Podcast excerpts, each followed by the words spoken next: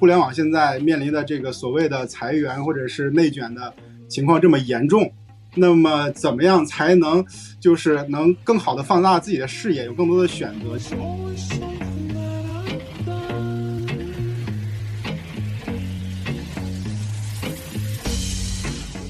今天。想跟刀姐讨论的一个特别重要的话题，这个话题有意思了啊！从互联网到新消费的转行，我想先代表我自己问一个问题啊，因为就是呃，我之前在准备咱们主题的时候，所谓新消费和新零售，我自己就搞混了。就是我们今天想讨论的是从互联网到新叉叉该怎么去跨越，就这新消费和新零售这个有什么区别呢？就能能给我们扫一下盲吗？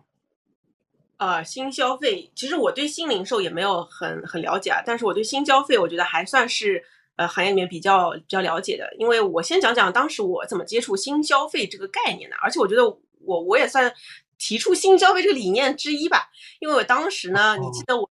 我呢，正是我离开一二三，呃，也就是最后一个互联网平台，在到处峰会上在刷脸的那个 状态。然后当时我不知道该做什么。然后呢，我就开始，我也有个公众号嘛，然后当时就开始写很多的文章，然后我也不知道写什么，所以我就采访一个个周围的 CMO 的朋友，你们都在做什么？然后当时采访到好几个朋友都在做国货的美妆品牌，怎么做营销？我当时第一个反应就是，哎。以前不是做做化妆品都会装自己是个假洋牌嘛，就是你会装是个外国品牌，为什么会做中国品牌？其次，我也很好奇说，呃，因为虽然我以前是在联合利华的，但是呢，我经历了互联网，我再说你你现在去做这个品牌，我其实觉得当时觉得做消费品是很难的嘛。那么你是怎么做新的消费品牌的？新的品牌？所以当时是趁着这一波，我采访了什么 Hidden Crocs。呃，三股，呃，完美日记啊，这一些呃新的品牌，我其实当时就是一点都不知道这些牌子都是什么东西，但是我每个 真的，我已经写了一篇一篇一篇给他们写，就是他们怎么做品牌，怎么做增长的。做完了以后，我就发现一个事情，就是他们都是基于新的人群、新的品类，基于新的渠道、新的营销方式做的完全的新的品牌，就是跟我以前学到的呃。完全不同，所以呢，呃，其实海外当时就有个很流行的概念叫 DTC 嘛，Direct to Consumer 的概念。那中国的这些品牌，它其实跟 DTC 还有点区别，因为中间还夹了个天猫或者或者这个其他的平台。那我当时其实就就叫它新消费品牌。我后来发现，其实大家都叫它新消费品牌。那其实在我看来，新消费品牌呢，从层面上面来看，就是基于新人群、新的理念啊、新的品类、新的渠道做的品牌。但是呢，我后来越越研究，越发现新消费品牌其实不不是这些层面上的意思。因为当时新消费品牌刚出来的时候，很多人都很怀疑，就是我觉得它是当年的淘品牌的，只是换了个渠道，换到了这个抖的渠道而已。但我觉得不是的，这一次的新消费品牌的背后的创始人跟以前做淘品牌的人完全不一样，都是一些宝洁、联合利华、欧莱雅、雅诗兰黛的精英出来。有很多这样的人出来开始创立，而且他们天生是有品牌的理念在这里面的，这是第一个。第二个呢是他们都是基于数字化的平台去做的品牌创新，所以呢，我后面我也想分享更多啊，就是我觉得它背后其实是整体的做消费品的逻辑都发生变化了，啊，所以它是更从以前以渠道为核心的。呃，消费品的逻辑到了现在以人为核心的消费品逻辑，其实才是新消费。那我之前以为是说，呃，通过一种新的方式在做消费品，其实呢，呃，不太准确，或者说不太确切，而是说以，呃呃，以用户的视角，我我这么说对吗？就以用户的视角再去看消费品牌，然后去做这个消费品牌，是这么个逻辑吗？呃，就是这个事情是这样子的，就是从我先从外国讲起啊，就是外国突然一四一五年出了很多品牌，它开始它开始走向这个融资估值，就听到很多的都是很大的这个数额的融资，他们都叫它 D D T C 品牌，比如说什么 Allbirds，今天大家应该有穿这个鞋，然后还有什么 Warby Parker 做眼镜的，然后 Everlane，然后什么 Glossier 是做护肤的，有很多种的小品牌都出来了，他们打的一个。概念呢是他们会，而且当时国外还有一篇文章叫“保洁正在被分割”，然后呢，他们就是说宝洁本来是个大集团，今天用的洗发水、尿布都是宝洁出来的，但发现它里面有一个一个的小品类都被这些新锐品牌给拆的，就是给五马分尸了。然后呢，所以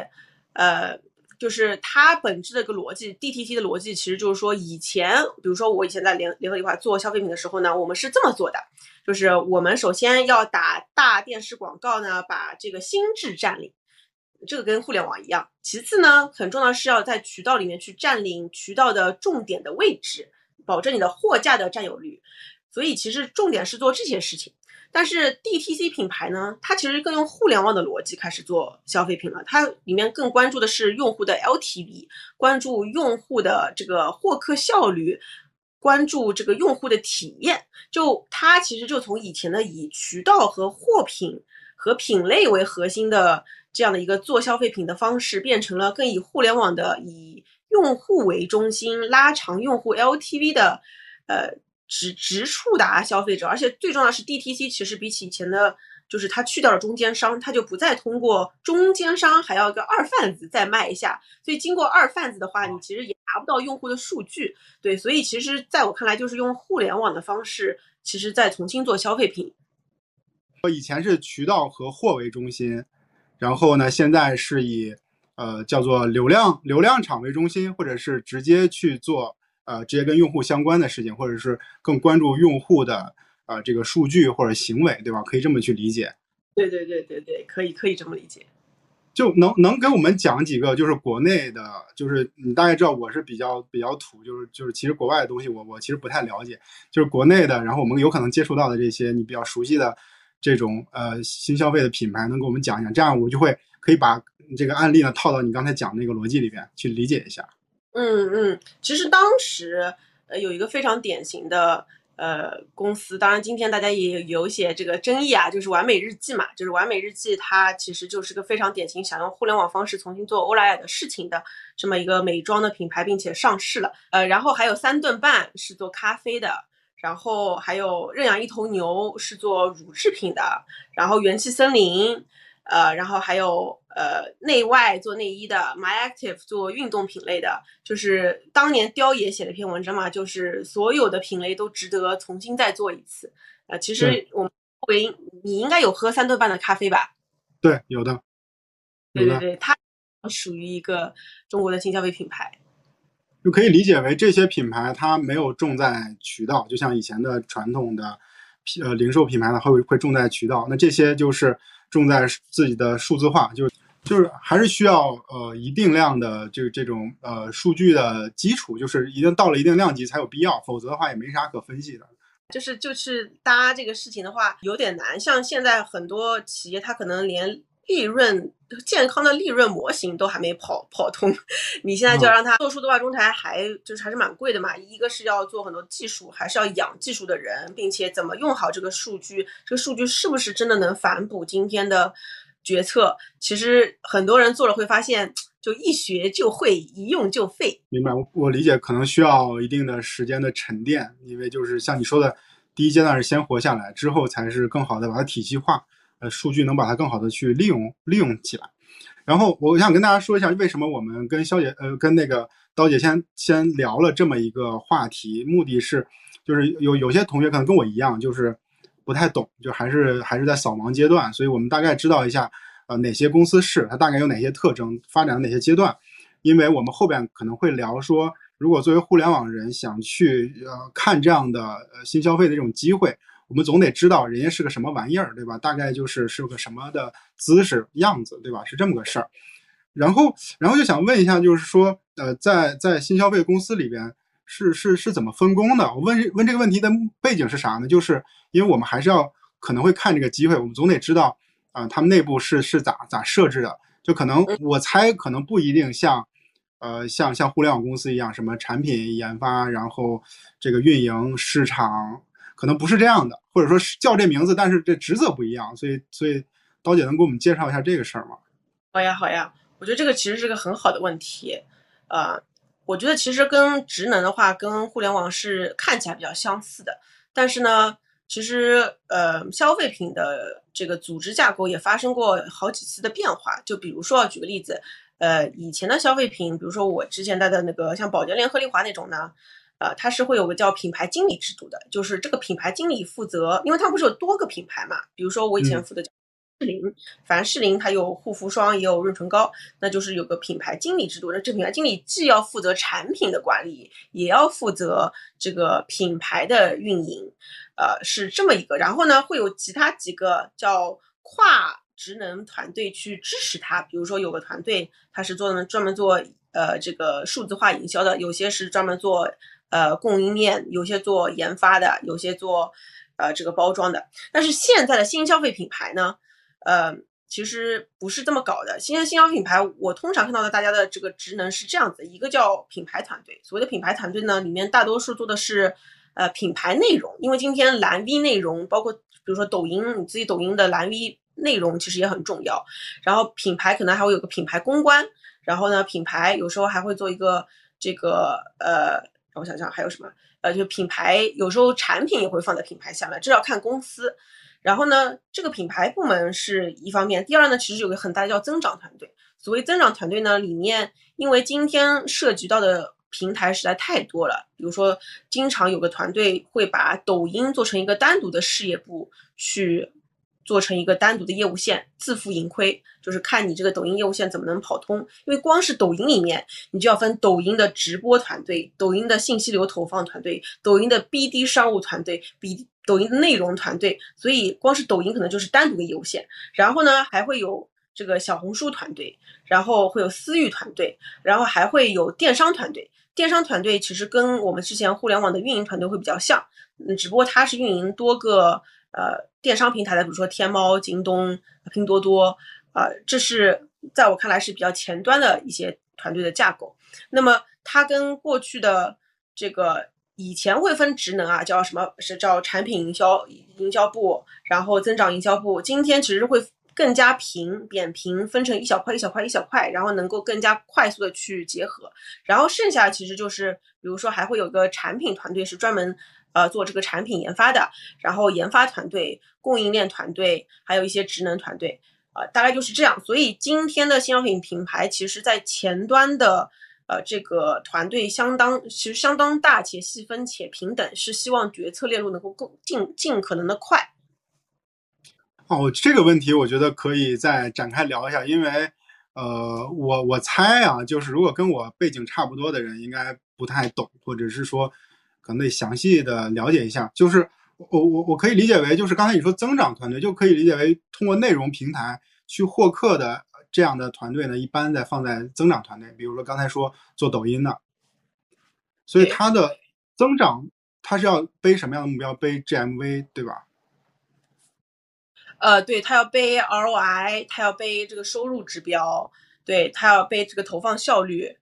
呃，这是基础的，可能有些。呃，有些公司会背一些其其他的一些指标，就比如说，如果你是个小红书团队，你可能要背的是，呃，小红书哎来到天猫上等流的这个指标。嗯，他们每个公司其实都会根据自己的模型去定不同的一些指标出来，但是其实基本上都是要背 ROI 的嘛。其实理解下来，增长这个团队它是跑在前线的，就是。冲在最前面的，因为它背的指标好像是最，呃，离离这个核心目标最近的一个指标，对吧？我我可以理解是这样的。哎，那刚才听到说市场团队他们的职责好像也挺重要的，就和互联网的这个公司市场不太一样，就就好像不是说要做品牌，啊，对对，我觉得你说了一个非常好的问题啊，就是是这样子，就是原来我们不是有个市场部嘛？会发现很有意思一件事，就是新消费品牌其实市场部这个概念被弱化了，或者就是没有市场部了，它它直接变成了叫品牌团队和增长团队。呃，然后呢，因为为什么？就是我们以前的市场部其实是要基于一些大 campaign 的呃 big idea，就是比如说我要砸个两万到一个亿，然后他们需要想什么 campaign 的 idea，怎么渠道投放。但是新消费品牌大多其实都还没有到这个阶段，而大家是很基于一些碎片化的媒体去做的大量的内容种草，啊，因为内容种草实际上是关键嘛，所以不需要去做这种大投放，呃，可能到了一定体量才会开始要上分众之类的，呃，但那个可能也是品牌团队会负责，所以他们就是分成品牌型的和增长型的，就这么区分。啊，明白了，品牌和增长这个应该是。呃，新消费的主力啊，那那运营，刚才你也提到了一嘴运营，它好像运营跟这个我干的运营完全不一样。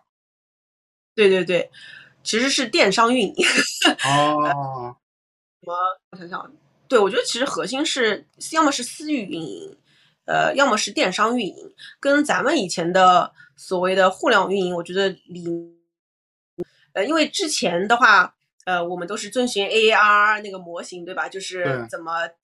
要促活、要转化、要让大家这个在裂变这样的一些事情。但消费品的这个逻辑的话，呃，比如说你买个咖啡，你就是你就买完了，就是在私域这个概念还没有很火之前，它它没有那么多运营的东西可以做，就是说它消费完了。甚至在以前的渠道，他消费了，你都不知道他是谁，你也不知道他在哪儿，你也找不到他，你也没什么可运营的。把渠道让让我尽可能的站到你看到视线的最好的位置，你就算运营渠道了。但是自从有了私域这个概念，我认为就是越来越有运营的逻辑了。就是大家可能不是说你今天就要买，或者说我希望你今天买完你还会再复购，那我就把你放在我一个池子里面。这个池子里面我还要持续跟你互动，产生更多的关系。所以这时候我觉得很多互联互联网运营的逻辑都可能可能可以带进来了。明白明白，我想问一下，这个产品运营好像还有吗？就是在新消费里面有产品运营吗？其实是这样，我从来没有在互联网做过真的真的做过产品嘛。然后我其实也想听听旭珠一会儿说说互联网的产品核心是做什么。但是在我的理解里面，我其实觉得互联网的产品跟消费品的产品，呃，完全不太一样，就是甚至是就是容易走上误区。就是为什么呢？我觉得底层理念肯定就是前两天在跟刘刘飞老师聊，他说产品的本质是创造有利可图的用户价值，我这个是很很认同的。就无论消费品还是互联网，都是在做这件事儿。但是呢，我觉得消费品的产品更多是要关于切什么细分品类，打什么价格带，然后哪里怎么样提高产品的毛利率。呃，是这样，这样去就有利有利可图，其实是一个很核心的前提的情况下创造用户价值。然后呢，但是我的理解里面，在互联网的产品其实是一个多边关系的平台，平台包括当年最火的这个 Uber 的这个滴滴这效应，有乘客端和司机端，呃，它有很多的网络效应在，所以当时。呃，我觉得互联网的产品，它的逻辑更多是怎么样能把这个网络飞轮效应能够驱动起来，是制定好规则，让这个飞轮能能能飞起来。我觉得这个互联网的产品的这个和消费品的产品经理的思维其实是不太一样的。对，然后借刀姐这个，我我讲一个我之前刚工作的时候那个故事，因为我工作的时候比较早，年纪比较大，我零五年。啊，零五年工作那时候，中关村还还是卖，就是卖主板，然后卖板板卡那个年代，就很多人会去中关村攒机器。然后那时候我在一个就类似于配件公司，然后我就有一个前辈，因为在公司里面很重要的角色，我就说你是负责啥的？他说我是产品经理。我说哦，其实我心里也不知道产品经理是干啥的。但后来知道他就是说某一个板卡，就每某一个卡或者是主板吧，大家可以理解为装在电脑里的主板，他是负责那个主板。的产品线的产品经理，我说那你平时干啥呢？他就是说，比如说，呃，这个产品，这个本身这个产品它应该铺什么样的渠道，然后它的卖点是什么，它定价策略是啥，然后甚至说它的这个包装该怎么设计，然后它的这个渠道的叫做那个供应商的那个体系该怎么搭建，他弄的是这些事儿，然后他就理解为他是这个产品呃最重要的一个负责人，就跟互联网产品是完全不一样的，就是。互联网产品跟传统那个产品经理是两回事儿，所以听了刀姐这个讲了以后，我理解说啊，新消费这个呃所谓的产品跟我就是十二十年前、十几年前的这个叫法是有点像，它是更回归到一个呃传统业务里边的一个一个一个产品经理的模式，对，是我是这么理解这件事儿。怎么理解就是我已经离开互联网一段时间了，我已经有点失忆了。就是互联网的 产品在做什么？它是这样的，就是呃，刀姐就是咱可能必须要呃接受一个事实是说，就是我们比如说我做运营或者是呃做产品的同学，都会把那个事情描述的很很高大上，但是就没问题。就是我们来描述产品经理的话，从我视角来说，他他是一个这个产品或者某个功能的这个这个第一负责人，或者他是一个负责人，然后他主要做的工作是就是产品的这种设计，或者他背后的这个看不到的东西的策略的制定，就是就是产品策略的制定啊，然后推动研发去去去去协作。我理解产品经理是这个，咱先别说改变世界，因为说改变世界这事儿就就就就聊不完了，就也说不清楚。所以我理解互联网产品经理主要是。前端呢就是设计，啊，然后呢后端后端看不到的就是策略，然后在公司内部把项目管理统筹起来，然后呢让让让这个研发把这个活儿给干了，然后然后呢该喷的时候就喷他，就把这个锅给扛了，他是这么个就是这么个逻辑，所以这是这是互联网产品经理，然后就是说这个新消费，包括我以前说的一个主板的产品经理就就不是这么回事儿，他可能会我理解也不能说更复杂，他那个交集。是是有，但是没有那么大。嗯，对我我跟你说，我以前职场初期做过产品经理，当时是做那个凡士林润唇膏的产品经理，哇，好痛苦啊！真的，我那时候就觉得消费品的产品我干不了，也是为什么我今天创创业也不敢去做消费品，因为要做这个润唇膏，所以你要呃，首先你要找到好的配方，这个配方呢要够丝滑，但是呢它又不能化。因为我们当时有个产品要卖到什么全球，卖到非洲去也不能化，然后呢就要加蜡，加蜡就会变干，然后呢，然后呢不化呢又怕它粘到盖子上，然后就要要再加个膜，然后要投资一一百万的一个什么一个机器，然后这个机器造出来还要两年，然后最后他搞了半天，供应链跟我说做出这个产品要四年的时间，那就是消费品其实它实实在在的实体产品，并且真的要到这个品牌的标准的时候，我我觉得是非常难的。我我其实对消费品有很大的敬畏心在里面。对这个说到这点，就觉得它消费品它那个周期会长一些，这个可能是跟互联网产品突然想到一个特别不一样的地方。我觉得这个这个我跟我跟刀姐聊的是啥呢？聊的是说，呃，你你做互联网你不懂这个行业，你肯定要去了解。你了解不能上来就说我要去转你这行，你给我开多少钱，我怎么找工作？这这事儿不可行。你首先得了解这行业才行。我们今天讨论的第一部分，你先首先得知道这个新消费到底是啥，内部是咋分工的。然后第二部分是说，我要想去跳槽到这个新消费的领域里面，我有啥办法，我有啥渠道，我有什么机会，我该怎么去对应，这都一步一步来的。哎，那么我们呃再再接着往下聊，就是说，刚才我们聊了新消费公司里边这么多角色，那么能不能就我们再集中聊一下，就是新消费公司这些角色跟互联网。呃，有有什么就是明显的区别？它的差别在哪里？我想想，我之前还专门写了一下，有些什么样的区别。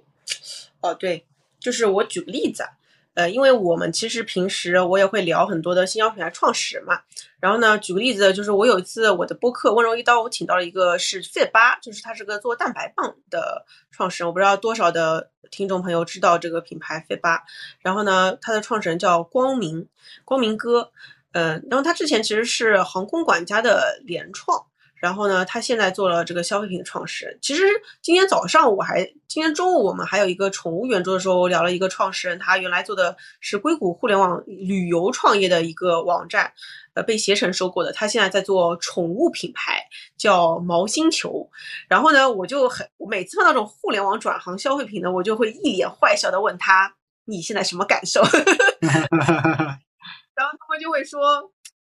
不一样啊，不一样。然后他们他们会说，呃，就是互联网出来的人呢，会有一个惯性，就是想要快，就是想要大和快。所以，嗯，以前的互联网其实都是拼速度、拼效率的嘛。呃，然后而且互联网那时候是你要有根长板拉的非常长，但是呢，消费品是光明哥的原话是。木桶逻辑就是你不能有短板，你要每一个都很好。就是比如我刚跟你说的，你的品牌也不，你你的你的增长也不能差，内容也不能差，产品也不能差，然后你这个渠道也不能差。你这些不差的前提是你的组织力要够好，然后你的包括客服也不能差，就是你没有一个是可以差的。你发现互联网平台其实没有那么早的去注注重你的利润率什么这样的，更多是扩张，先扩张把人闪电式增长的圈进来，然后我们再讨论商业化。这是互联网消费品不是的，消费品本来投资人是想用互联网的逻辑来看消费品的，所以也觉得没关系，早期不盈利没关系的。结果发现。消费品不是这么一个逻辑，消费品是你一开始就得健康的赚钱，然后你未来扩张才会越来越赚钱。所以呢，如果你一开始就要赚钱的话，你的你就是要拉紧裤腰带，然后每一个都要精打细算做好。其实是你越快反而会死得越快，呃，所以呃，消费品是很慢的，互联网是很快的，呃，然后还有互联网其实。它最大的一个成本其实是在于人力嘛，呃，就是说白了，你这个 A P P 你今天不想做了，你就把这个技术整个人全开了，你就就是互联网是讲那个 burn rate 的嘛，比如说你有这个一个亿，你每个月烧一千万，你烧个十个十十个月，但是消费品它有库存，这个库存你不消耗掉，然后这个后面就没了，然后所以它很讲究这个运营公司整体的这个运营效率，所以基于以上呢。呃，通常互联网的创始人到消费品以后呢，会可能太过于 aggressive 而死，就是死的很难看，呃，所以他需要稳下来，去把原来那个碎钞机的思维变成印钞机来做，这个其实是底层最大的区别。呃，然后呢，呃，其次第二点就是说，呃，消费品它其实是壁垒没有那么的深了，讲实话哦。就是互联网，我觉得它有很强的网络效应。就是今天大家都在用滴滴了，然后或者你大家都在用微信了，我也不得不用。但是消费品是你用海飞丝，他用海飞丝，老娘偏是不用海飞丝，就是 那别人用的呢，我就要用一个什么卡诗。所以，呃，对，所以它不是它不是真正的网络效应，我觉得就不是你用它用我就必须要用的。所以这是第一个是没有所谓的网络效应，第二个呢是它的壁垒。今天中国的这个代工厂非常的牛逼，其实你要做一个像什么样的那个消费品，其实是很好做的。所以它也没有那么强的壁垒的同时候呢，它就需要大量的市场动作来维持它的心智，就是它跟消费者不停的说，呃。喝可乐买可口可乐，喝可乐买可口可乐，就是为什么可口可乐还要做广告？它已经这么牛了，它还要做广告，所以这是为什么市场同学、营销的同学推荐你去消费品做，不要在互联网做，因为我自己亲身的体验啊，就是我之前不是在那个互联网平台做营销的嘛？我会发现，你营销是早期在攻城的时候，你特别有自豪感，就是你看那个曲线啪往上走，而且你也不需要，你就先把人引进 A P P，下载 A P P，并且能够呃产生一个第一个单就好了。但是就是一旦网络效应聚成了，我其实觉得就没市场太多的事儿了，就是更多是产品和运营的事儿，怎么维持这些运用户和运营。所以我在互联网平台，我当时就一直很怀疑一件事情，就是市场部到底在互联网平台最终的价值意义是什么？难道就是 否做个营销广告吗？好像就没有。我不知道在座的朋友有没有同样的这样的感受。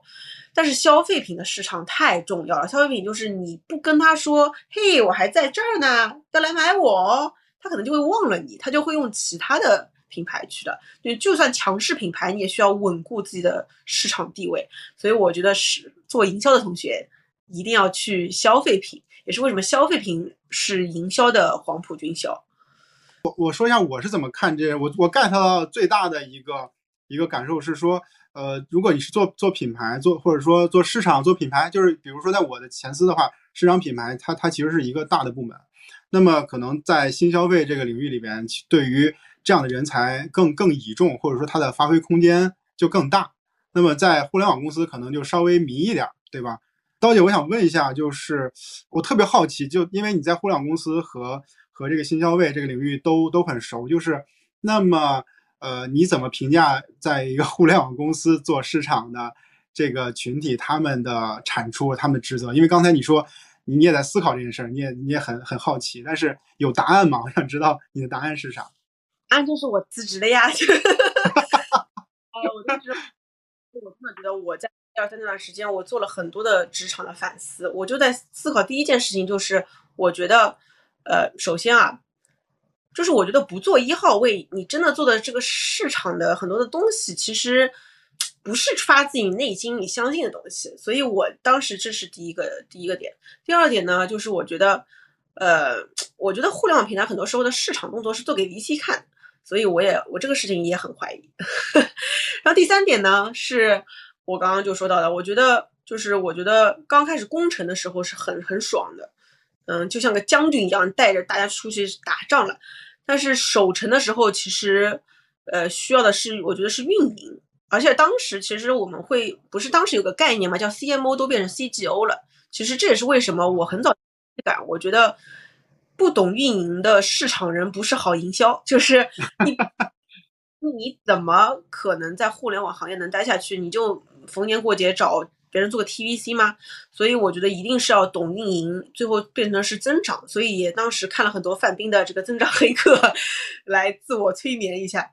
呃，然后后来我记得我有一天，我记得二零一八年的时候，我辞职前的时候，我找了杨飞聊了一下。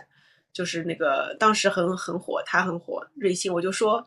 他说，我说你做 CMO，你不觉得很困惑吗？在互联网平台，虽然你们瑞幸也不算完全互联网吧，但是你不觉得刚开始就是需要你打很多广告？就刚开始上线时候，你用汤唯什么的很很爽，但后面到底跟你有什么关系呢？好像也没什么关系吧。反正他给我的他给我的回答就是，呃，老板让你攻你就攻，老板让你守你就守。反正我当时是觉得。我不想，我不想这样，我想看看有没有更多的可能，呃，所以呢，我就辞职了。然后辞职也是到了我之前说的，为什么我很好奇其他的行业的市场人都在干什么呢？他们都在怎么在做的呢？就发现他们都在做新消费品牌，于是就开始记录他们，记录记录着，就一直记录到今天，记录了三年了已经。明白，就杨飞写的《流量池》，它里边最最最核心的一个观点叫品效合一。就他其实是他所有的的的招数都是围绕品效合一那个逻辑来的。就当时我看的时候，就是我因为不太懂，但我感觉如果是看他的书的话，会觉得比较爽，因为他表达的都是他能闭环。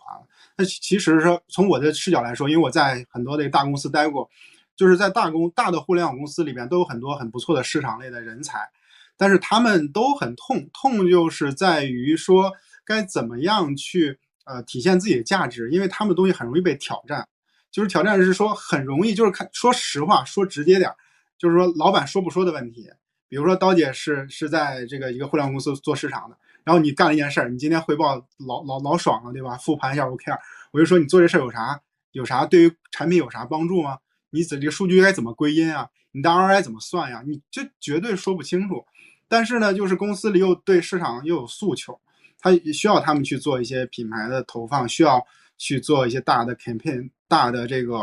呃包装的事情。就是，但是做完了以后，呃，这些团队的同学又觉得很虚，就是他们手里又没有业务，就是没有哪个事儿是他负责的。所以，就在在互联网公司做市场，确实是呃有有你刚才说的那些问题，就是就是真正的品效合一，我觉得很难在这个里边去落地实现。而且在互联网公司，如果你做投放的话，它其实不是市场，不是市场部做的事情。一般大公司都有用户增长这个部门，对对对，渠道渠道投放，然后你怎么样去跟厂商、跟这个、跟跟三方、跟这个信息流打交道，这这玩意儿跟市场就是从我们那儿看来是不一样的，还两回事儿。我我虽然那时候我们还在攻的时候啊，但是我看到了后面，我觉得好没意思啊。然后我也发现这个。用户增长其实才是核心，但是用户增长核心你还是要跟运营去结合起来。呃，然后我觉得品效合一其实是伪命题，我也认为品效合一其实不对的，应该是品效协同，就是品效要看一个大账，就不是看当下你是不是品效合一。哎，那那在这里面关键个问题啊，就别咱不管说在互联网还是在新消费，其实对于品效合一这件事儿，你觉得它它它不是应该我们去遵循或追求的一个逻辑，对吧？呃，我觉得是这样，就是你的确是要可跟踪的。就是我其实觉得他很多的东西说的是对的。就是，呃，今天我们包括在新消费品牌，我们今天做的所有的品牌都是需要有明确的数据可衡量的。就比如说，你就算做了一个品牌的内容，他们都会关注说是不是品牌的搜索词上升了，在天猫里面，或者在微信里面的搜索词，或者说你是不是带来了连带连带率提升了之类的，就是你买了一个 A 产品，你也很愿意买 B 产品，就是或者你的 NPS 提升了，就之类的，还是是需要呃去考核的。这是第一个，第二个呢，是我还是很认认同杨飞说的，就是你能跟踪的地方，你就尽可能的要去跟踪，只不过呢，你不能期待说。你今天投了个分众广告，你这个分众广告就立马就能产生呃直接的这个分众广告带来销量，而是你可能会在另一波这个销量里面同时看到它的效果产生，就是它不一定是同时发生的。品效协同跟品效合一的区别就在于时间长短嘛。那它到底是五秒内的品效合一，还是在一个月内的品效合一？品一个月内品效合一就叫品效协同。明白明白。那么我我我理解说，如果说呃品牌营销这件事儿持续去做，其实对于呃做品牌同学来说是一个特别好的一件事儿。就是从我个人感觉说，比如说我前司，然后我会发现就是业务方，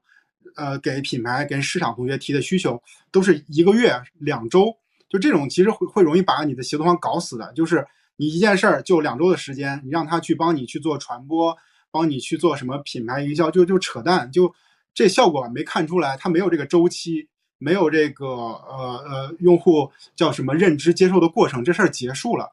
所以说新消费其实是一个品牌营销持续持续持续的过程，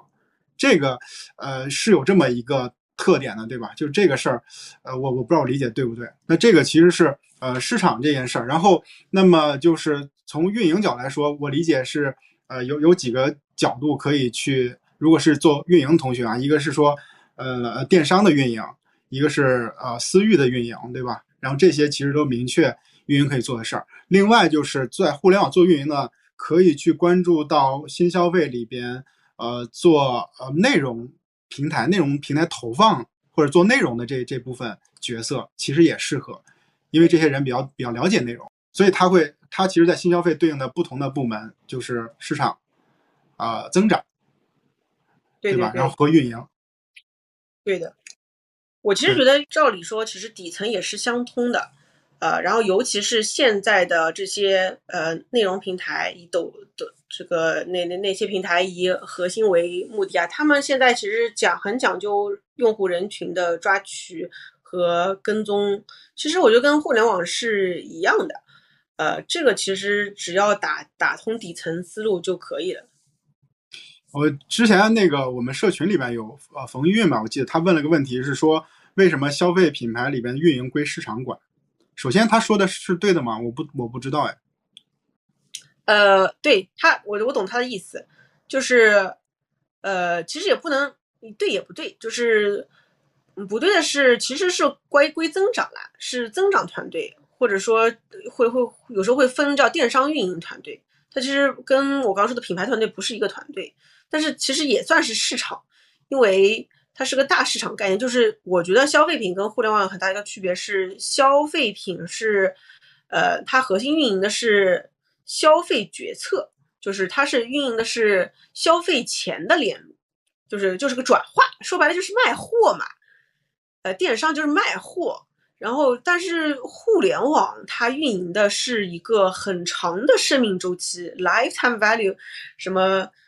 嗯，这个开始期啊，成熟期啊。蜕变期啊，然后所以呃，比如说以前运营个 APP，你里面还要社区运营、要内容运营、要商品运营，然后还要看各种的很多的这个数据维度的相关性，就就说白了，你有很多东西可以给你运营，就是那你卖个牛奶，你到底运营什么呢？就是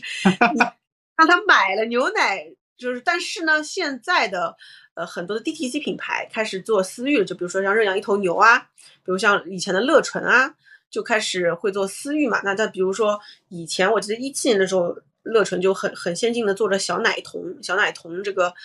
呃，一个自动订阅买奶的这样的东西，它就可以用互联网的很多逻辑去做了。包括今天，呃，像泡泡玛特这种潮玩的品牌，它现在呃在做很多游戏化的运营，在它的呃小程序里面，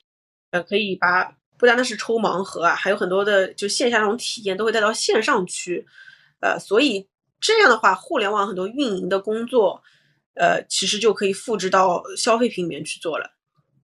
我我 get 到一个点啊，就是我觉得我越来越 越理解了，就是其实像增长，其实要负责就是在 ROI 的基础上去获客，然后去呃不能叫获客啊，在 ROI 基础上去带带 GMV 带营收，对吧？这个是卖货，这是增长的核心逻辑。然后运营，其实你别管它在哪个部门，就运营的角色更重要的是转化，更重要说你要把这个东西承接住，对吧？这个可能是很重要的其中一个一个一个一个角色和任务，对吧？嗯，我觉得刚开始是对是是转化。嗯，后有一些比较先进的消费品企业呢，其实是到了，呃，到了 LTV 这个就是人的运营效率。就是比如说，他在我这边到底呃一年付付过了多少？比如说现在做的比较好的一些私域的公司啊，他会像我们以前互联网一样，RFM 模型拉出来，把呃。当年在这里消费过，比如说六千以上的人拉进一个私域 VIP 群，并用一些会员的忠诚度的计划来运营这些人，呃，就是非常像以前互联网的这个用户运营的逻辑。明白，明白，明白。哎，现在我们想聊一个下面一个问题啊，这个问题可能跟大家都比较关系，就是说，呃，新消费这个领域的这些公司，呃，他们的薪资。是个什么标准？就是当然这个事儿也没人说得清楚啊。就是说它跟互联网比，它是整体会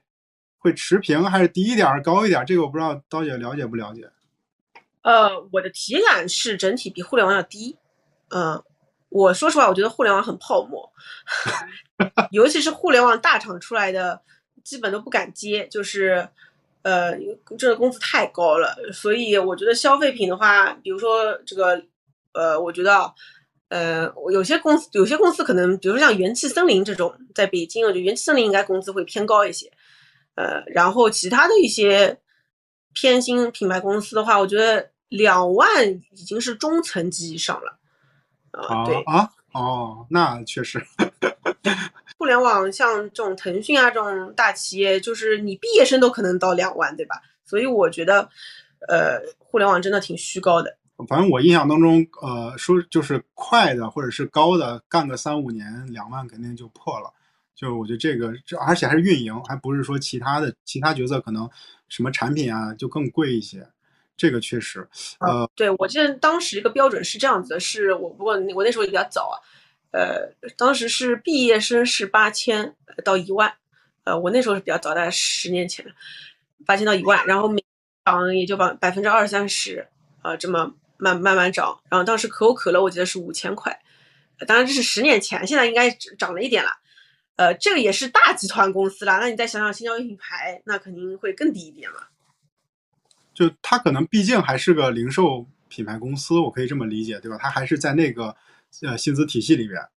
那其实如果说互联网大厂如果去这个新新消费的话，呃，要要要知道，可能这个标准还是不太一样的哈，可能这个没法拿到一个。比你之前再涨百分之三十这种薪水了就不一样了。那毕竟说现在不是遇到这么个问题嘛？对，泡沫呃可能慢慢的就会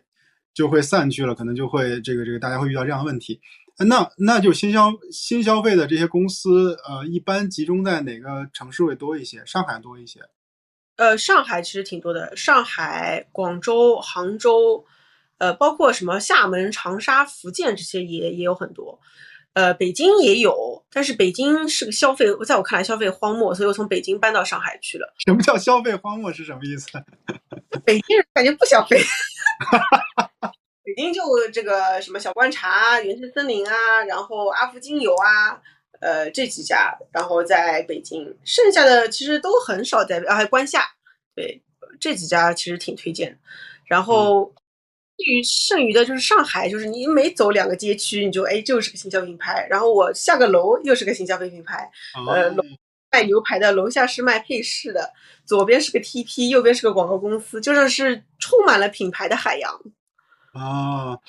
哎，那那其实如果是在北京这个这个出来从互联网公司 出来的，反而是说找新消费的选择没有那么多，反而就这两个行业，它在城市当中不是那么。那么均衡的分布的，因为在上海其实互联网公司没那么多，北京多，但是新消费其实上海等城市比北京要多。对，因为北京资本都在北京，你知道吗？所以互联网都在北京。好，那我们就聊下一个下一个主主题啊，是说呃该怎么去跨越到这个新消费的公司啊？那个第一个问题是说，嗯，有哪些渠道，有哪些方法可以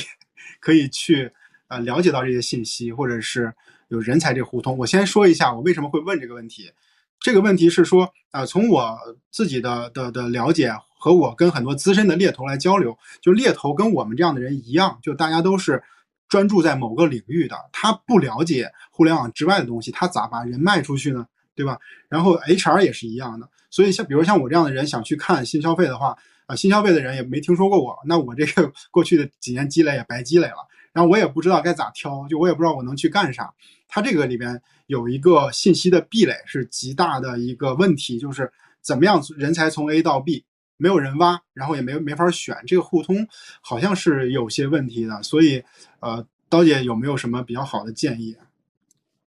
对我，我这边真的真的要插播一个广告，就是我觉得其实大家如果想要转行啊，有两个办法，一个呢就是你可以加入我们刀法，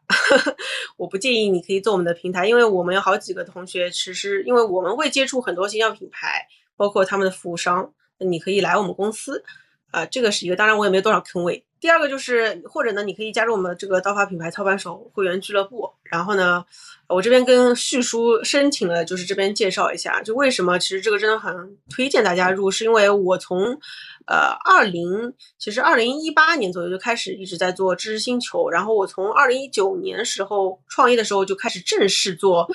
呃，这个品牌操盘手俱乐部，现在有两万多的营销的操盘手在里面，百分之六十都是新消费品牌的。品牌品牌的操盘手都是，而且我们是因为这个价格带就可以筛选掉很多的小白，呃，都是一些比较有经验的人。所以呢，大家每天都在社群里面，一个是讨论最新发生的事情，就比如说最近，呃，某平台某些品品牌被突然封掉了，是什么规则变化？其次呢，我们每每每周都会有一个分享。比如说，我们中午是做一个宠物圆桌的行业的分享，明天我们有个私域的分享，所以我们会比较阶梯式的帮助大家了解这个行业最新的变动。所以，如果你想要了解新消费行业呢，这个钱反正就是其实也很少了，就是你是很值得去花去了解的。那这是第一个，第二个呢是，如果你不愿花这个钱呢，也没有关系，我其实是。挺推荐大家看一下刀法研究所这个公众号，或者看我最近有个播客，其实也推挺推荐叙书做播客的。你可以把这个直播的内容录下来放到播客上，其实就可以。我看乱翻书就是这么干的嘛。然后，呃，播客里面我其实会定期请到品牌创始人过来来分享他们的创业经历和他们的踩过坑。比如说我采访过的是林清轩的孙来春总，刚刚说过费巴的光明总，然后呃我还请过。美国一个纽约的时尚品牌 DVF 的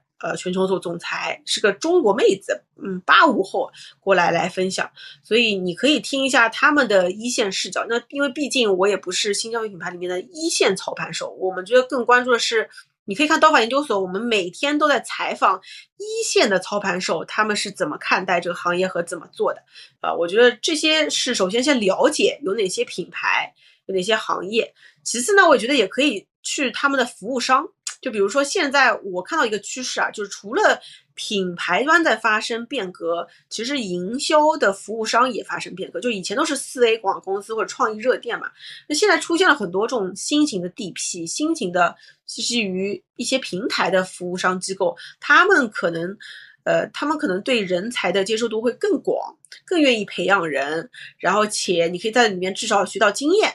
那我觉得，如果你今天还是愿意就是撸起袖子管去干活的话，我觉得很建议你加入一些 DP 的好的 DP 公司去学怎么操盘，呃，我觉得这些呃都非常好。然后我们经常会请一些 DP 来做分享。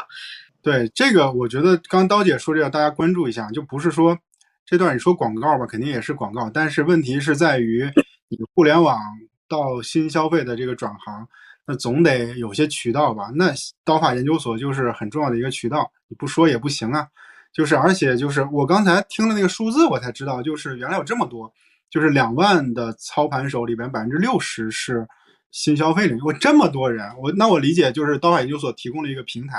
把这些人都聚集到一起。它首先就是最基本的信息这个互通是有的，然后本身就是你也会组织一些这种分享，就各种各样的分享，社群里的分享，播客。呃，公众号文章对吧？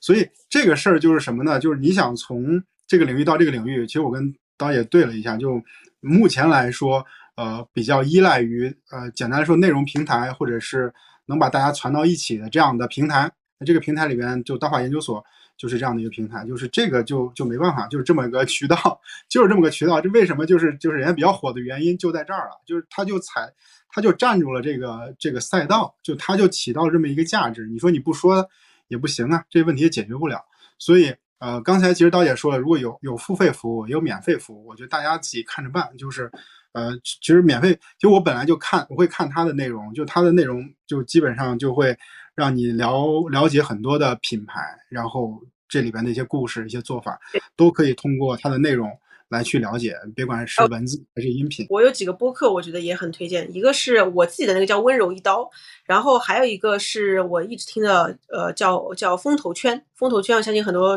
嗯听众都会听，是黄海。呃，黄海就是他之前是丰瑞资本的投资人嘛，他其实当年投了三顿半，也是他介绍我给我三顿半的创始人的，他的。他对新消费的理解，从投资角度也很深刻的。然后，但他更新频次比较慢，嗯，但他已经有十万多的听众了。然后还有一个是第一财经做的商业就是这样。然后呢，呃，那个的话，它更新频率非常频繁，并且他会把消新消费的上下游都讲得非常清楚。呃，这几个是我经常会听的播客。嗯，这几个播客我也知道，就是 如果我知道的话，确实应该是。粉丝应该是比较多的，对。那接下来就是说，如果我们的这样互联网的人想去看新消费的话，现在呃比较紧缺的，或者是呃需求量比较大的这种这种这种人才缺口是什么样的？我们可以就往里边去靠一靠。比如说我可能做市场、做运营都可以。就是那么就是如果说他更更缺市场的人，我也可以去把我的简历改成跟市场相关的去投一投。我觉得其实增长团队的人是大家一直非常缺少的，尤其是跟内容啊、内容平台啊，就比如说你有这个内容平台的基因，大家肯定很欢迎的。呃，因为现在核心就是要跟这几个平台搞好关系嘛。然后，呃，所以增长，然后另一方面就是内容，然后还有直播相关的。呃，另外就是品牌相关的，其实也非常就是能做好品牌的。呃，很做好的品牌内容，就是这个品牌内容是这样子，就是我刚刚不是说，其实很少做这种大的 TVC 的广告，但更多是日常的那个蓝 V 的内容，其实是需要做的。还有就是 KOL 的博主的投放、博主的分销什么的，这个其实是常年都很需要的，每个公司都需要，而且就是缺好的人才。呃，最后的话，如果是互联网的产品，今天去做。消费品的产品的话，我觉得，呃，只要你对那个你要找到一个你很喜欢的品类，就是你自己真的很热爱的，就是你平时比如说你一直喝咖啡的，那你去做咖啡品类，你大概率不会太差。你很喜欢涂化妆品的，你去化妆品不会太差。反正就是关键，我觉得在消费品里面做品类，跟你对这个品类是本身是不是热爱是有很大的关系的。呃，然后这个是。其实剩下就很简单，都是那些什么竞品调研啊、品类调研啊，呃，然后你就每天就涂涂，我我当时做润唇膏就涂各种竞品的润唇膏，你也很开心啊。然后我们有一个刀法的员工，我不知道他是不是在啊，在听。我刚看到他来了，就是他之前是刀法做用户运营的，然后他后来出去以后加入了呃元气森林去做他们的一条饮料线的产品了。然后他天天就在喝各种的这个饮料，然后我我看他也挺快乐的，所以我觉得就是消费的壁垒并就是消费的门槛不高的，只要用心做都都能做。然后用如果是做用户运营的那就更好了。用户运营我其实觉得是这个世界都需要运营，那那可以去消费品先从私域开始做。如果是做内容的话，刚内容呃是聊到内容平台，呃新消费需要自己做内容吗？还是说？他需要懂内容的人，然后他不需要自己做，还是主要是在投放上，需要自己做，需要自己做大量的好的内容，而且就是现在内容的数量是以前的好好几百倍，就是比如说，呃，你你需你就像之前互联网一样，你需要有很多个素材同时跑，对吧？但是互联网其实对素材要求没有消费品要求这么高，因为消费品的它那个素材你是要体现你的品牌质感的，你不能。跌破你的这个逼格，所以消费品需要大量的优质的内容，呃碎片化的内容，然后这些内容有的是你可能跟博主一起产生的，有的是你自己要创造的，有的是你跟外部的公司合作的，反正需要大量的内容。听起来就会比较重。如果是要自己做内容的话，那这个团队一般就不会不会很小。对，是的，明白了。所以就刚才你在呃一个小时之前说的那个观点是说，呃这些这些他们都需要从架构上会分为，比如抖音的做小红书的，对吧？它有有有具体的团队专门负责不同的平台。嗯，对的。好，然后这是内容。然后刚才说到私域啊，私域这件事儿是要聊一下的，就是说，其实我们一直。呃，在之前的一个小时里面，经常提到私域，然后我一直没有展开，然后就想专门留一个时间聊一下，因为呃，私域其实是运营一定会呃比较适合的。刚刚刀姐也说了，就是用户运营，其实私域背后的逻辑就是用户运营，所以就比较适合运营去干。那么就是在新消费里边去做私域的话，呃，本身。大概他们会做就是什么样的事情？就是给我们也扫盲一下呗。OK，我其实觉得消费品的私域分成了大概这么三个阶段，就是最早期的呢，就是私域其实就是个卖货的地方，就是换了一个地方卖货，因为公寓渠道老是要交房租嘛，就很烦，所以自己造个房子，呃，所以当时一点零做的事情呢，现在其实大家也都在做，就是首首先包裹卡片导粉，就是你在你的。嗯，你的包装盒里面放这个包裹卡，这包裹卡你可能要测很多遍，然后来导粉，或者你可能还会用一些工具去导粉。然后进了这个你的私域池里面呢，就是要有一个接心，然后或者什么样的用户是要拉群，什么用户是不拉群的啊。然后还有就是你的朋友圈怎么发，你的人设怎么定，然后你什么样的 SOP，呃，然后社群怎么运营。呃，其实就是这么一系列，然后还有私域配什么样的货，是不是跟你的其他渠道的货货品是不一样的？它的策略是什么？以及包括最近视频号起来了以后，如何利用视频号跟你的私域用户结合去卖货？就比如说认养一头牛，他甚至是在视频号里面给大家看直播看牛，也蛮有意思的，还会给用户过生日，所以就是一整套用户运营的逻辑。呃，这个是卖货阶段，然后到了二点零阶段呢，就是刚刚咱们一开头说到的，其实就会有个相对成熟的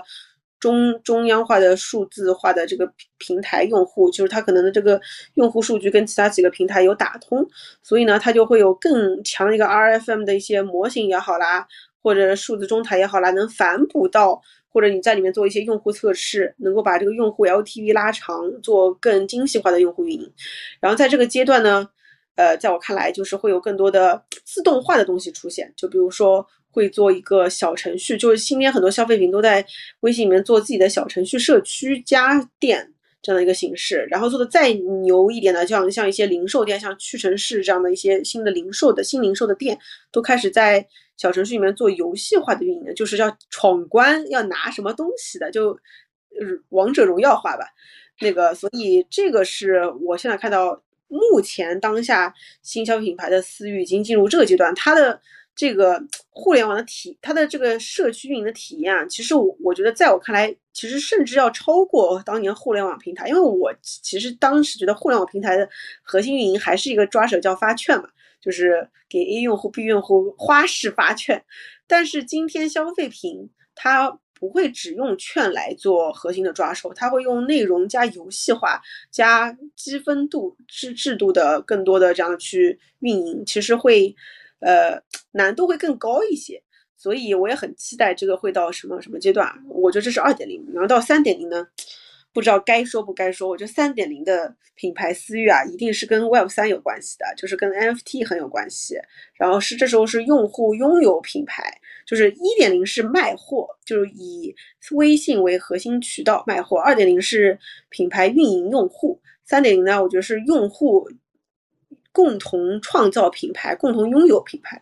呃，当然这个也是很很扯淡的未来了，这个就到时候再说吧。哦，挺有意思，三尤其三点零这个开拓了我。我这这个之前是真的是没想到，我觉得确实是是未来的一个趋势。那个，那我可以理解为现在新新零售就新新消费，其实刚才你提到大部分还在一点零阶段。在一点零阶段的时候，嗯，卖货就是一点零总结的两个字是卖货。那他们其实呃，我理解背的目标是不是也不只是卖货啊？还有类似于活跃或者是一些过程指标吗？呃，其实没有。就是一点零，因为我说的是比较初阶的嘛，就是他们会很急功近利，就是他以为微信就是另一个卖货的渠道而已，所以，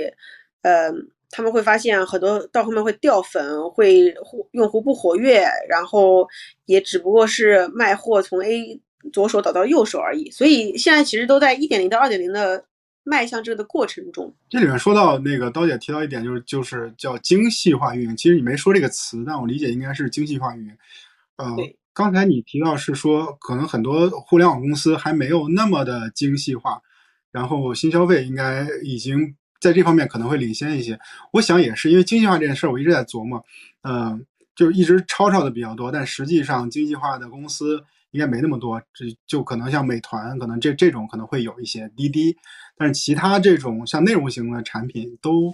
都没没没太没太做过，或者做的没那么好。要么就是数据的口径问题，就是你也拆不出来，什么画像也不明确，呃，你分出来也没什么太大意义。或者说你你精细完了以后，你你分出来这这批人他量级很少，你对他精细化一一做吧，他其实转化漏斗这么一漏。没没多少人了，你还转化啥呢？你还不如就给他来一个猛猛招，就直接搞就完了。粗放的，就粗放反而不如精细。所以其实我理解，在私域这件事儿，呃，新消费，然后精细精细化运营，应该是一个更重要的事儿，或者发挥空间更大。对的，对的，我觉得，呃，其实可以想有几个，呃，比如说啊。呃，酒店和航空，其实他们在经销运营上不是做的什么会员体系，还有就是车，比如说蔚来，它的用户运营体系，我觉得是最牛的嘛。它里面它其实有两个值，一个是积分，一个是贡献值，就是那个这两个值还不一样，一个是你给这个社区贡献了多少。所以呢，呃，这是为什么？我觉得消费品会比互联网做的更加。高呃水平就是更难吧，就是因为消费品它是要，嗯，它是我我经常会有个理念叫动能品牌和势能品牌。所谓势能品牌，我讲讲讲就是说是男神，就是他给你有种他高高在上，我想得到你得不到，或者女神想得到你得不到。然后动能品牌呢，就是暖男，就是你生病了他他都在，嗯，就是多快好省。在我理念里面啊，互联网平台都是暖男的逻辑，就是美团、饿了么、滴滴都是暖男，就是让你更高效的获得一个东西或者性价比。但是品牌呢，我觉得它的本质其实是势能，就是呃，这个我我买了一个 Nike 的鞋，或者我今天穿了件衣服，我我要安利一下这个牌子，叫 Patagonia，Patagonia。中文叫什么？帕帕特科科尼亚，就是一个户外品牌，它很有名。就是你穿着它，就像 Lululemon 一样，你就很就是你很屌。我要开始操了。所以呢，呃，消费品做品牌的运营呢，它要不掉逼格的同时要做销量，呃，就是真正的品效协同。所以呢，它的那个私域，它不能只是发券，它还得有很多的体验。你要跟用户叫什么？就是谁哪种？我们那时候总结哪种用户运营是最好做私域的料啊？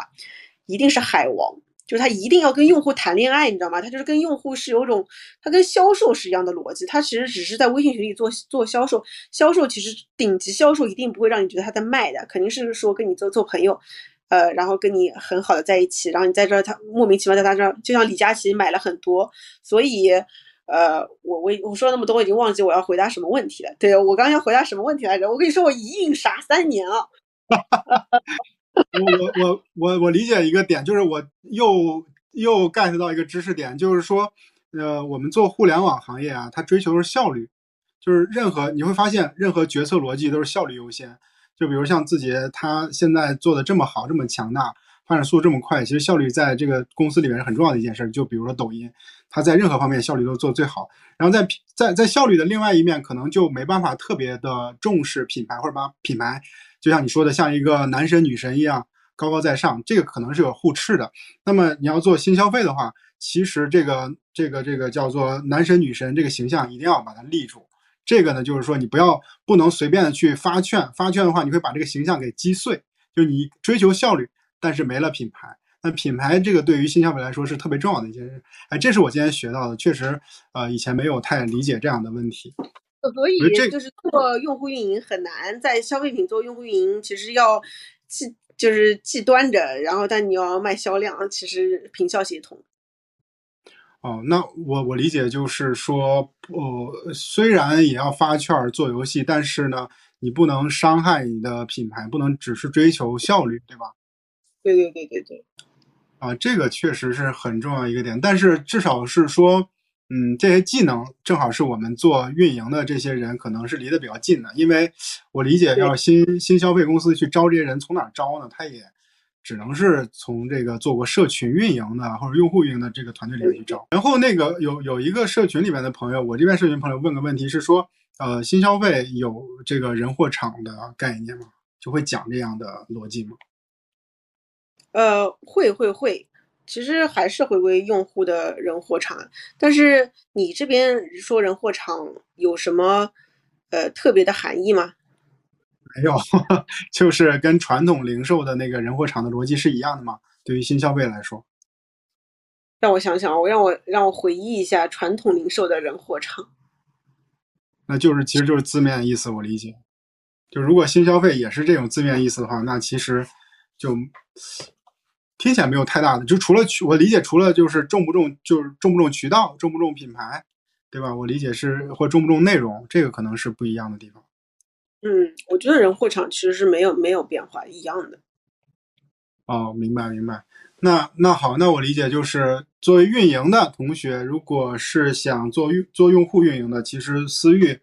然后以及做内容平台的呃内容运营，就是比如自己生产内容或者做 KOL 投放，这些是运营比较擅长的地方。那其实就是可以更好去探索。然后如果说想了解这里面的渠道或者想。建立这些联系的话，就是刀法研究所或者是刀姐本身 IP 产出的这一系列的文字、音频内容，其实都是都是一个渠道和方式，对吧？我觉得这个是挺重要的。然后另外就是一个问题，说在就是在这个品牌营销里边、运营里边，运营的人的一些思维方式，就是和品牌营销的这种思维方式有哪些比较类似或相通的方法？我不知道这个问题就 好不好聊，就是。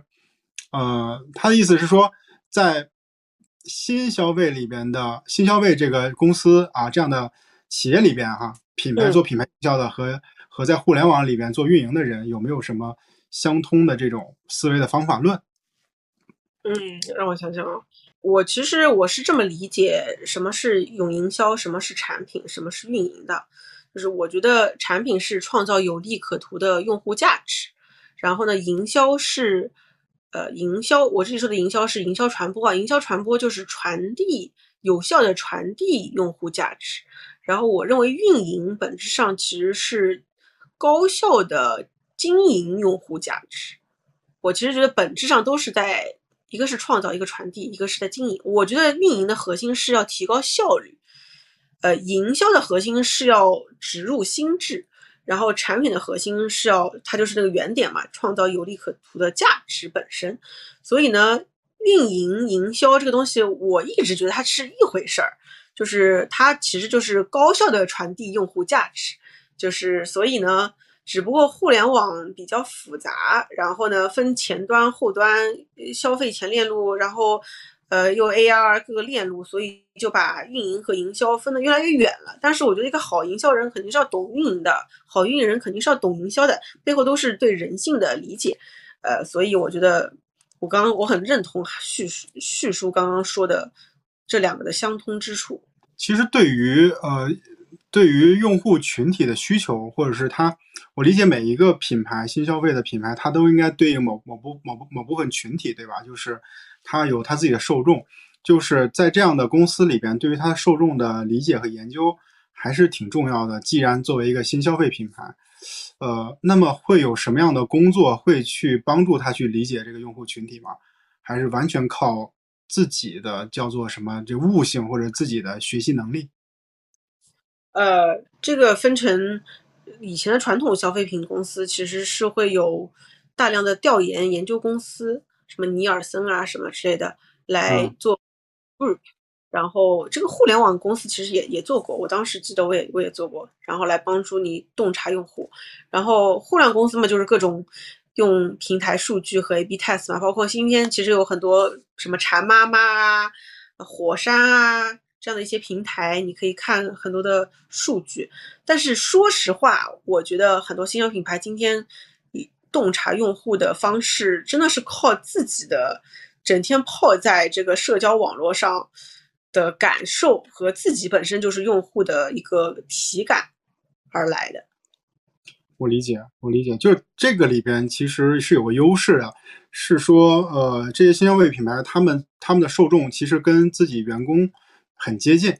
就是我举一个相反的例子，什么样不接近？比如像我前司、快手这种，就是不接近的，就是说它的用户核心用户群体跟员工完全两回事儿。就像快手这样的公司，它能招到呃特别优秀的员工，就是整个学历背景，然后我们叫做阶层真的是非常好的员工。但是它的问题在于。它对于它的用户三线及以下城市这些人就呃有太大的这种差异和跨越了，所以就是如果只是靠嗯靠分析或者是靠一些调研，他们就对这事儿理解的还是挺不容易的。那消费品牌好处就在新消费品牌的好处在于可能都跟自己身边差不多，就交朋友也比较比较方便，比较容易，比较容易理解这个群体。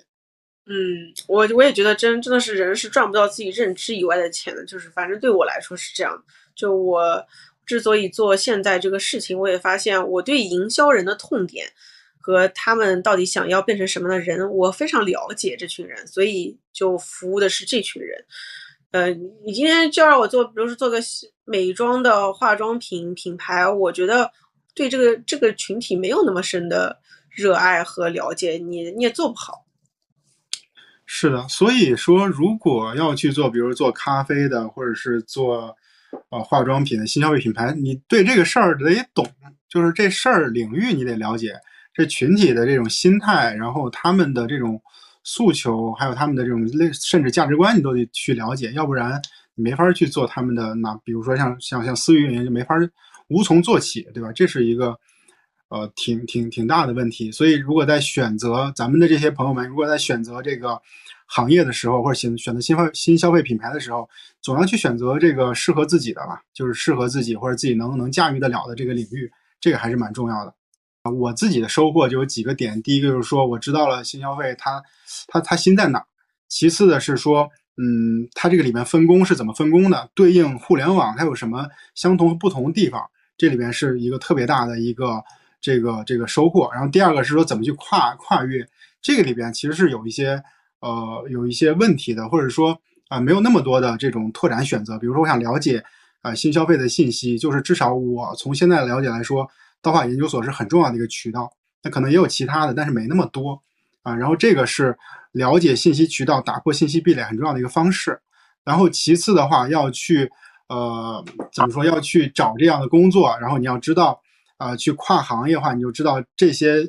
平台里边或者这些新消费公司里边，它呃人才缺口在哪，它的诉求在哪里，它对人才有什么样的要求，这个是我呃今天特别大的一个收获。不知道刀姐有什么可以想跟大家呃聊一聊的，我们就收个尾了。哦，好的，我就是最后想说一下，我觉得啊，这个这个时代就是我自己很偏大偏见，我觉得。有很多个体的机会，我觉得有很多个体的机会，就是不要再依靠大厂了，就是或者其实大厂就是过客嘛。哎，我其实我其实很相信这个个体户时代，我觉得人人都是超级个体，人人都应该有品牌。我我有我有做过一期播客，叫什么？我是怎么把自己当成一个品牌去打造的？就这不是说是造自己的人设啊，就是我觉得自己就是个产品，让各种公司在自己身上穿过。但最后沉淀下来是自己到底拥有什么嘛？然后我其实还是挺推荐大家可以自己多多输出，写写公众号，做小红书，做自己的私域什么的。呃，因为我从二零一五年开始自己，我我相信旭叔也是的嘛，就开始自己记录写作去创作，然然后又吸引到了很多的。价值观相相似的这个人，然后又倒逼我继续输出输入，然后我觉得这个过程是我觉得至今回想来说做的最好的一件事情，就是你不一定要求成名，也不一定你也不一定会成功，但是，呃，就是我觉得沉淀内容，我觉得内容是这当下最好的一个杠杆，所以就是要输出内容，然后，呃。嗯，我觉得每个人以后可能甚至会变成一个公司，就是叙叙述未来可能会变成一，就是你就是一家公司，然后公司就是你的能力的化身。我觉得每个人都应该把自己当成一个公司去打造，然后把这些平台当成自己的工具，就是让他们就从他们身上，因为我每去一家公司都会想说，我去这家公司为了啥？我离开的时候，我希望我沉淀下来是啥？我觉得公司是工具人，我才是那个那个主动权的那个人。所以我觉得抱这样的心态的话，去哪里都不愁找不到工作嘛。就是反正自己是最有价值的那个品牌，所以我很相信品牌这个理念。我我必须要接一下刀姐这段话，我太想表达了。就是我跟刀姐说我们要去，我要提前半个月约了她那个时间嘛。我说我从那个快手出来了。他第一句话说啊，你出来了，你早就应该出来了，就就是呃，就是他刚才讲这段话是说，我理解就是未来可能分工的一个趋势，有个体可能在未来的社会分工里边会发挥就是更重要的这种价值和作用。就刚才他那句话说的特别好，就是你把比如抖音这样的平台啊当成一个工具，啊，就是你把自己当成一个品牌，更好去去运营它。可能我们讲个人 IP 这件事儿讲的有点吐了，或者是。说的太多了就就恶心了，但是呢，呃，把它背后的逻辑说出来，它其实就是社会分工的一个角色。就是我在研究啊个人 IP 这件事的时候，我其实还给不出来特别好的丰富的定义。就我其实建议可以看一下，就是刀姐的社交媒体，就是其实看啥都行，微博或者是呃极客，呃都可以。就是它很个人化的东西。我想表达的是，它有很多角度你可以了解它。就她是一个新手妈妈，然后她有很多的就是就是。呃，又又是创业者，就本身有粗粗就是棘手的问题，或者是忙不过来，很辛苦的，就就你会觉得他很真实。就是个人 IP 一定是能看到他多面，然后看他的真诚，看到他的真实，就是你有点离不开他，就这种是叫做呃真正的个人 IP，就是你把自己呃包裹在一个一个壳里边，然后去展现出来你想让大家看到东西，就是总会觉得是比较假的。所以我对个人 IP 的理解。真的就像就是你去看刀姐的社交媒体那种逻辑是一样，它有好多面，就是，呃，然后你就觉得他好像在跟你说话，那那段话不是发在微博上，好像发在那个你的微信对话框里，就这叫做个人 IP。所以就刀姐其实是我们做个人 IP，包括我自己做个人 IP，应该会是想去努力一个方向嘛，就把多面性去呈现出来，真实性呈现出来，它没有距离感啊，粗糙感就是会带来的这种没有距离感这种效果。是特别有意思的、特别好的地方。